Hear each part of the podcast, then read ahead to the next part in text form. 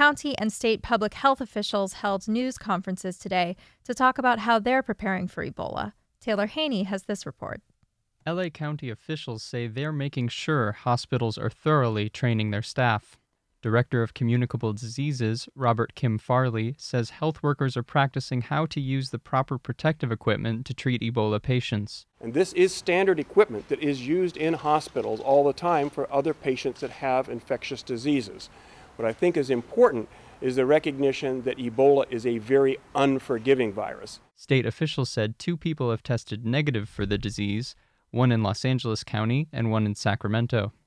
More than 4,000 people have died from Ebola in West Africa. Taylor Haney, Annenberg Radio News.